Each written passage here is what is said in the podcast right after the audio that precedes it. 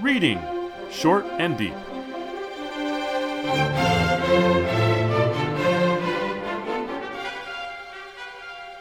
Hi, I'm Jesse, And I'm Eric. and today we're reading Short and Deep Eternity Orbit by Francis L. Ashton. This is first published in Super Science Stories, January 1951. And um, I don't think it's been reprinted. Maybe it has been. Maybe I'm completely wrong. Uh, I got the issue uh, is in a nice scan, and then yeah, it's never been reprinted. Most of these, most of the stories that you know get published in the 1950s don't get reprints. Why would this one get one? Um, well, I think it. When I when I found it when I was going through this issue, I'm like, oh my god, Larry Niven was alive in the 1950s. oh, he probably was, um, and he was writing. Uh, science fiction stories in the 1950s.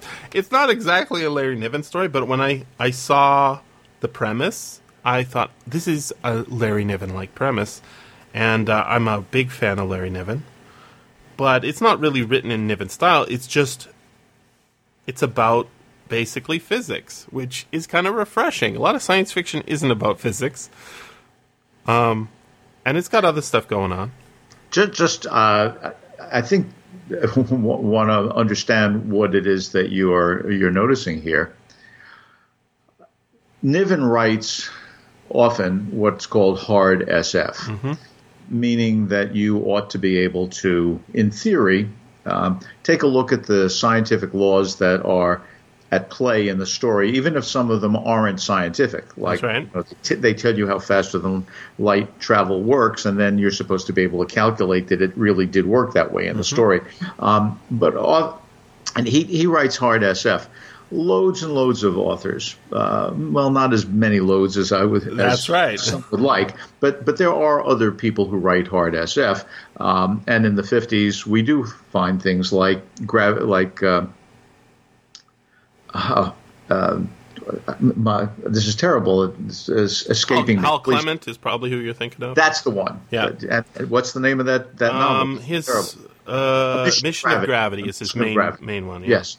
Uh, you know, so we have that. We have, and much later, we have things like Robert Forward's Dragon's Egg. Mm-hmm. We have writers, Arthur Clarke. Asimov said that Clarke was the, the greatest writer of hard SF. Mm-hmm. Um, there, there are writers who do this, and so to say that his this story is like Larry Niven, in one sense, well, this is hard SF and Niven is hard SF. I think there are ways in which they are, in fact, different, and that it's not just a matter of style. The style has thematic significance. But this story um, is, in some sense, quite reminiscent of a very famous specific story by Larry Niven called Neutron Star. Yes, especially Neutron Star.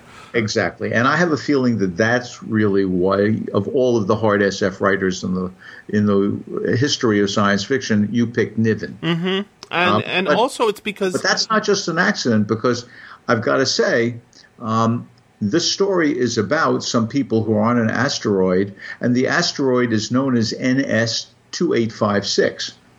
And when I sought what NS might mean as a an abbreviation in astronomy, it turns out it has only one recognized meaning, which has been recognized since the 1930s, long before this was published, and that is neutron star. ah, interesting. Yeah, I think there's a lot of thinking going on behind this. Uh, in fact, this particular asteroid is NS 2856, which is 28, exactly half of 56. But also, um, if you take a look at 56, um, it is four. It is eight times seven. Um, and there are eight guys involved in this story. Uh, there's all kinds of things that, that might be numerological. Um, it's not just hard SF, the very first line. It is not true that we murdered Savold, Right. though God knows he gave us provocation enough. There's something else besides science here. Yeah. And it's not just the human stuff. There is a sense of there being some more spiritual aspect to life. Absolutely. And that I think is is often missing in some of Niven's work, including that story, Neutron Star. absolutely. So I think the stylistic difference represents a thematic difference in concern in the story. Having said that, I retire. I, I, I completely agree with what you're saying. And uh, I, I think when I when I said to myself, Niven, it's Niven in the 1950s. Uh, yeah, I've read um, uh, Hal Clement, but I read that like relatively recently, like within the last 10 years. And I read um, uh, Dragon's Egg, which is as at least as uh, impactful in a certain sense as um, as uh, Neutron Star, but again within the last ten years. I grew up on Niven, so you know when I first read Ringworld, that I like I'm I'm now a permanent science fiction fan. There's nothing I can do about it because I just read Ringworld and oh my god, this is amazing. And reading his other stuff, it, because what I mean, if you think about how Ringworld's actually a terrible novel. As a novel, it has a beginning, a middle, and the end, but uh, it, it's just a disaster, right? They they screw up, and then they have to go home. It's a very simple story. It's but who cares about that? What we care about is that he's created this world in which to have that adventure, and I kind of I, I agree with you. Niven wouldn't have written this story because um, the the mutiny aspect of this story is actually quite interesting, and I actually think it's very Lovecrafty in the way it starts. Um, Maybe, it is, maybe should give us a sense of what's going on in the story. It's short. Yeah, okay. Uh, I'm going to let you do the story summary, but I, I just want to read the opening, and then maybe you can um, uh, finish us off. I'll read the opening paragraph if you don't mind. Here it is. It is not true that we murdered Savold, though God knows he gave it. He gave us provocation enough. Provocation enough. He met his end on asteroid NS 2856 in a way which was unique was as unique as it was horrible, but was not which was not of our making. No, it did the job for us. It is queer that we never found a name for it, and it has had to suffice. But it is a sure thing that if those scientific fellows get to the asteroid in time, it is going to startle the scientific world from top to bottom and become for a while the wonder of the solar system. So we actually have a combination of uh, what what we're getting in the preview, which I also want to read if you don't mind. Uh, this is the editorial introduction, I guess, at the beginning of uh, on the first page. For unguessable eons, it traveled its predestined path, the deathless heart of a dying world, till at last its terrible orbit crossed the hating heart of a human and that's also the editorial introduction on the uh, table of contents. Um, you know, the thing that makes you decide whether you're going to buy this issue while you're looking at it on Right. the newsstand, um, which is it. It's technically what's going on, kind of. But yeah, if you if you would give us a uh, you call it précis, Uh, I, I can give you a précis. thank you. Uh, sure. It's a first person narrative of someone who is recounting the experience that he had with another all male crew uh, that had been sent out to do something commercial uh, uh, in the trans uh, asteroid belt solar system under the command of someone named Savold. What we find out is that Savold is a terrible captain, and in before this begins, some altercation had arisen in which Savold killed the brother of one of the other crew members. In fact, the story reads a lot like um, a story set in a sailing ship, and it makes no sense that it be that way. For example, the reason these people are on a a, a lifeless asteroid is that, and I quote, it was in our contracts that we should be given a run ashore on an asteroid when we crossed the belt. And we had expected to put into Ceres, which is the largest of the asteroids, um, for she lay right on our course. But it was just like Savold to choose an uninhabited lump of rock like NS 80, 2856. Uh, repeating that so it's clearly significant that we think about what NS would mean. and that particular number. Now, this is crazy, right? I mean, nobody puts in a rest stop at a place where there's nothing to, to no r- recreation. There's Right. no there's nothing. So Savold is doing something really wrong here, and uh, that leads to a sense of mutiny. But the notion of mutiny uh, is it's like the merchant marine. I mean, who- who has contracts to go out? I mean, we don't know any of that background, but that's what it is. It's like a a sailing ship story. And so, given the chance to have by contract um, some rest and recreation, six of these crew members go off and uh, try to um, talk by connecting their helmets and turning off their transmitters. Um, about the possibility of mutiny, which of course they would be justified in doing. They think of the fellow as a murderer, but they realize that when they get back to Earth, no one's going to believe them. Fortunately, this is the fairy tale aspect of the story. This Im- absolutely implacable force appears. There is a a lump that is orbiting this asteroid very, very slowly, but absolutely inexorably. We get some wonderful description, which I'm sure you want to read to us about this hard SF op, uh, thing. Um, that they can't deflect in any way. And that is what, in fact, um, manages to move into Savold's chest and kill him. It then looks like it may destroy the ship, but they figure out a way to turn the ship around so that it the the orbiting collapsed matter goes out through the hole it came in from. Mm-hmm. They repair the hole and they they leave. Savold having conveniently been killed, not at all by them, so they're not in any sense guilty. It's hard SF all the way. We get descriptions that I'll talk about if, if you don't pick mm-hmm. up ones I like best. But then it ends this way.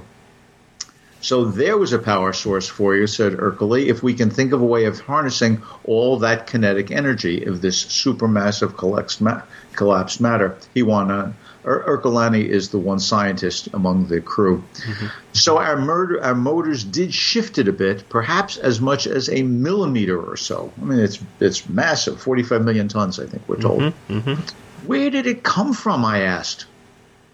You have got to go back to the birth of the solar system to explain its origin. So now the fairy tale, which saves them from having to murder to bring justice, is becoming an origin story. When the sun's giant primeval companion exploded and shot out the matter which subsequently became the planets, it probably shot out some completely collapsed matter as well.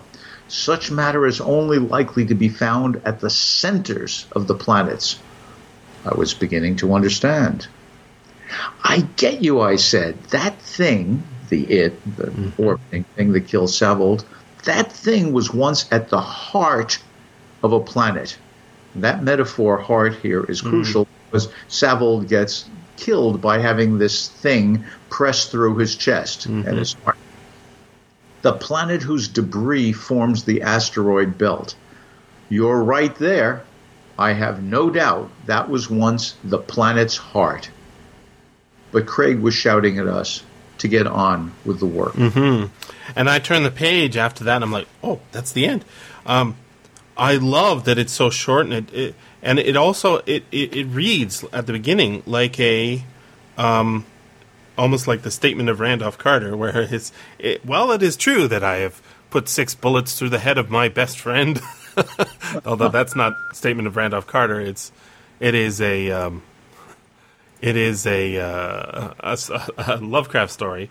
Um, it's kind of a defense. Like, yeah, uh, okay, we're going to explain how this guy died and how it's none of our fault. Although, I think the argument could be made that uh, at least one of them was doing something badly um, when he he sort of distracted the guy so that he would get uh. He distracted. It's Ercolani when he's going into the ship, right? He's saying, "Come in one by one. We're going to give you this drug that dict." There's a whole b- beautiful world that's not explained, but we get this. There's a drug on board the ship that dictators use, right? Um, Right. And and so he distracts him by showing him a rock, and maybe it's uranium, in which case they're all rich or whatever, right? Um, and and and that is designed to put him into the right position so that he'll get pinned by the ball. Uh, uh, it looks like a cannonball in the illustration, and I love that idea. And there's a, also a great scene in here where they try and grab hold of it and try and you know like examine it and, and stop it. And one guy jumps up, and as soon as he hits it, um, it, it it doesn't move at all. It absorbs every bit of his energy, and he can't force it up, and he's trying to struggle and move it around. This would make a great short film. Uh, only if only just to explore what it would look like. I don't think anybody would. It wouldn't be a very commercial film, but I'd love to see it animated. Um, and then uh, the other men, uh, you know, they're all trying to get it. They're sort of trying to bring it down to the surface of this this tiny little asteroid, which is also brilliantly described as. Um, it, it's basically it's it's like you're always on top of a hill. Yes, that, that paragraph is, is, an excellent example of hard Yes. Oh, here it is. There is no atmosphere, and there is a precious there is precious little else on that desolate lump of rock. It is so small that you seem to be standing on top of a hill, wherever you are, and the gravity is so slight that you expect to fall off the derned place at any moment. Um, so, uh, and then when we we are told about this hole in one of the hills, um, I also was like, "Oh, that's fascinating." And in fact, Ercolani, it, it is his. I believe it's his brother who was killed by the Savold captain um, and put into the uh, waste disposal chute or whatever it was. Um, and yet, he's also the one who's so obsessed with the image that he sees. He's kind of like me when I was reading Larry Niven. I'm so distracted by the big dumb object and how it was constructed that I don't notice that the plot of the novel's that that unimportant. He he's sort of it, it, this is a Agatha Christie sort of who done it murder mystery um, uh, true crime story that is suddenly derailed by the appearance of as you're calling it a fairy tale. Um, and it is a fairy tale, but it's a fairy tale of science, right? It, it is, but it, it, I think part of the uh, the moral force of what's going on in the story is the balance against the absolutely um, inevitable release, uh, uh fulfillment of justice. Mm-hmm. Inexorable, justice. right? Inexorable release of, of personal justice. There's a bad person who's the hero of a fairy tale, nonetheless wins. You know, like the the little boy who lies. Mm-hmm. You know, I the, the, the gallant tailor. I killed seven with one blow. You know, he, he's a liar, but but he's the hero, so he wins, right? And, and that's what happens here. Sure, Ercolani shouldn't have arranged for this guy to die, but he did, and so he wins, mm-hmm. right? There's the, the fairy tale is fulfilled here through an inexorable force and it's an inexorable force of science. So, what the story seems to be telling us is by golly, the more you learn about science, the mm. more you to learn that the universe is constructed to make things come out just. Right. Uh, I want to read that. It's bizarre because real science tells us nothing like that at all. well, I, I think it may. It's the harnessing, right? So Ercolani uses science and his his observation to get what was impossible for them. They, in fact, Savold's plan is going to work. If it if if if Ercolani hadn't uh, you know positioned him right, it would have worked, um, and and they were wouldn't be able to get the justice. But uh, I want to read that paragraph where Ercolani notices what's going on. Ercolani was looking up at the rocks above our heads, and from the keen interest in his narrowed eyes, I and the narrator is never named. I, I there's six uh, people in on the mutiny. There's eight people crew total, and I love that on the cover I started labeling the characters, or not mm-hmm. the cover, the illustration. Savold's getting hit by the ball, and I thought at first that that was um, Stroop, I guess was his name, uh, but actually that's Ercolani going inside. Stroop's inside. And Stope. Stope. Stope. S T O E P. And then on the outside, we've got Triart and Snork, which is a great name. um, Craig, and I. Right. Right. I love that there's a, a the I is the narrator, and so it says. Ercolani says, or I says, I knew there was something there. He was itching to investigate. Following the direction of his glance, I saw that there was a gaping hole which looked as though it had been punched through the rock rocky wall by a rocket shell. Whatever had done it struck with an irresistible force. I could see that our mutiny plan was not going to hold Ercolani's attention much longer. And that that started my mind going like, oh, okay, I know what's I, I I can see where the story is going, right? I mean, it's right in that editorial introduction, right? It's predestined mm-hmm. path and all that stuff.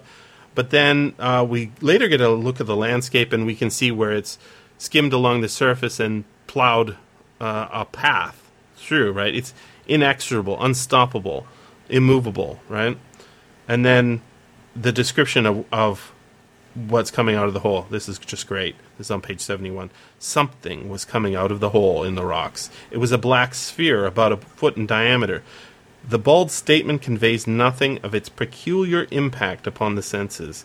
It was black, intensely black, blacker than the darkest shadow or the, rem- of, or the remotest depths of space. It was a negation of light.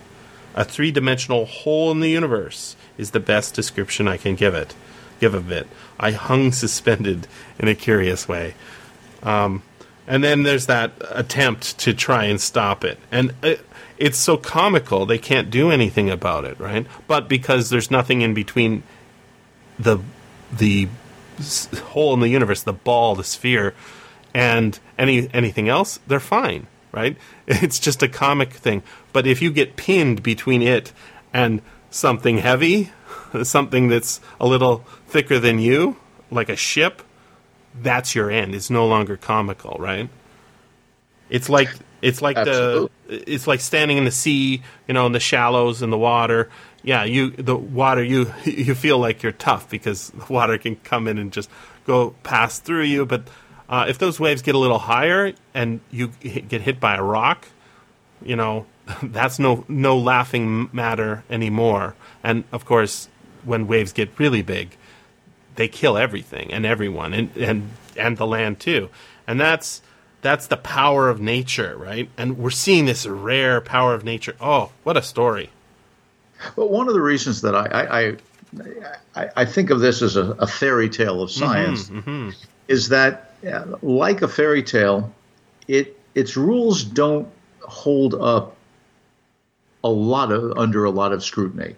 Um, for example, in fairy tales, we know that animals can talk. Mm-hmm. And then you have fairy tales in which, in order to satisfy the the hunger of one talking uh, of one animal who can talk and tells the protagonist, "I need, I need, you know, something to eat." For example, the ant king is begging for food for his ant army. Um, the protagonist will turn around and kill a mute animal. You know, why is it that the the ants can talk, but the horses can't? And the answer is because. it's a fairy tale and it has its own rules, no matter how much you may want to think of them as extensible. And this is hard SF, and it seems like it has rules. But if you think about the way this thing functions, mm-hmm. it really is an old fashioned romance. For instance, we're told in this advanced era right? When we can just commercially go out beyond the asteroid belts, that somehow someone is going to feel constrained to follow his contract. Mm-hmm. He had no choice but to stop. Really?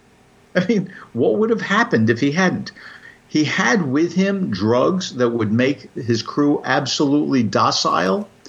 After he killed the guy's brother, why didn't he use the drugs then? Mm-hmm. Why was he waiting till now? We're told that if he murdered the lot of us, he wouldn't be able to work the ship, and therefore he would be stranded on a desert asteroid. I mean, shouldn't that word be island? I mean, this thing mm-hmm. looks like it's out in space, but it's not. Now let's take a look at this this thing, this neutron star, this little bit of a black hole.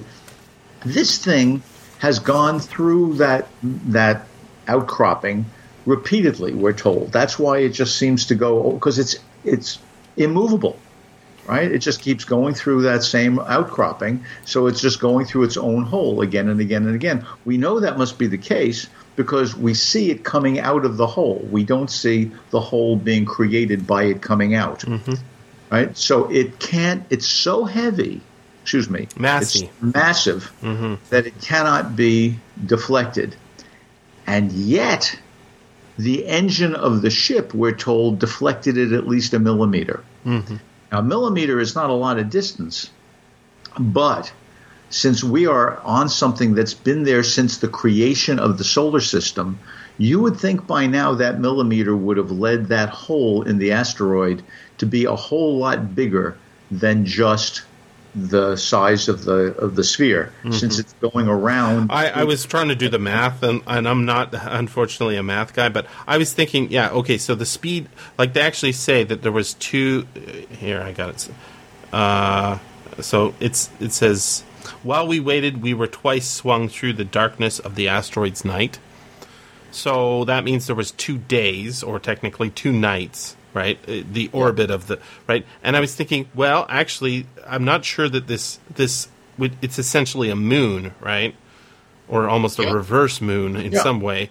Um, I'm not sure that this uh, dynamically could work, but I'm not a math guy. But because I, we- I think it's I think it's clear that if it is so massive, you know, like our moon doesn't really move the Earth very much, but it moves uh, enough that we get the tides, sure, right? If this thing is so massive that um, it doesn't move the the thing it orbits around at all, then when it collides, as it does with Savold against the ship, it should in fact change the the dynamics of the asteroid and the ship.